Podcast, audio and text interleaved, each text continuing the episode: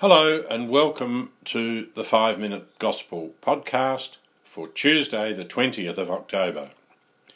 Today, Jesus asks us to be watching for when he comes so that we can welcome him.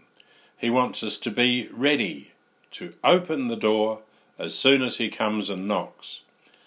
if we're going to be ready, we need to think about how Jesus comes to us. St. Bernard of Clairvaux, who lived about a thousand years ago, said, There are three comings of the Lord. The third lies between the other two. It is invisible, while the other two are visible. The first coming, St. Bernard said, was when Jesus was seen on earth, living among us.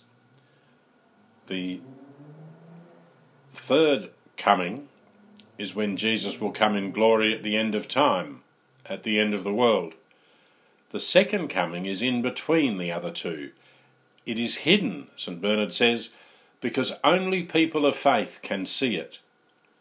This is the coming of Jesus into our lives each day, here and now.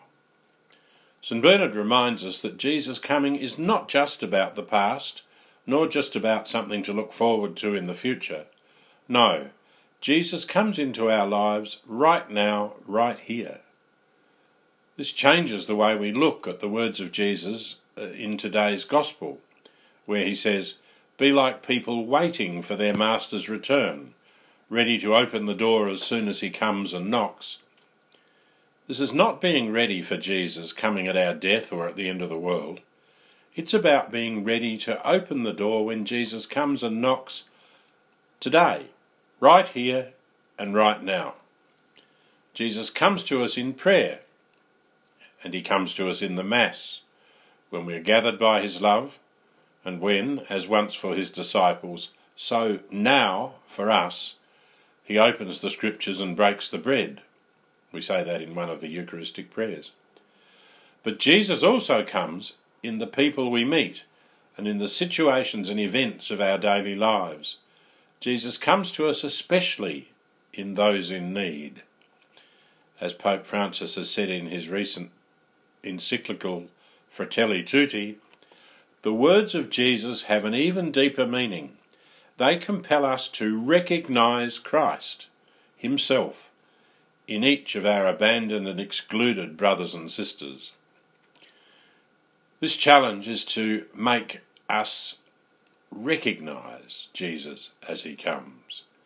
Some years ago, Pope Francis spoke about recognizing Jesus and said, First of all, recognizing Jesus, knowing him and recognizing him. That's first. A question that all of us must ask ourselves, the Pope said, was Does it interest me to know Jesus, or perhaps am I more interested in soap operas or gossip or ambitions or knowing about other people's lives? We could ask ourselves that question from the Pope today. Am I interested in getting to know Jesus? Or am I more interested in other things? Then Pope Francis gave some very practical advice. He said, To know Jesus, there is prayer, the Holy Spirit, yes, but it's also good practice to pick up the gospel every day Pick up the Gospel each day and read a passage.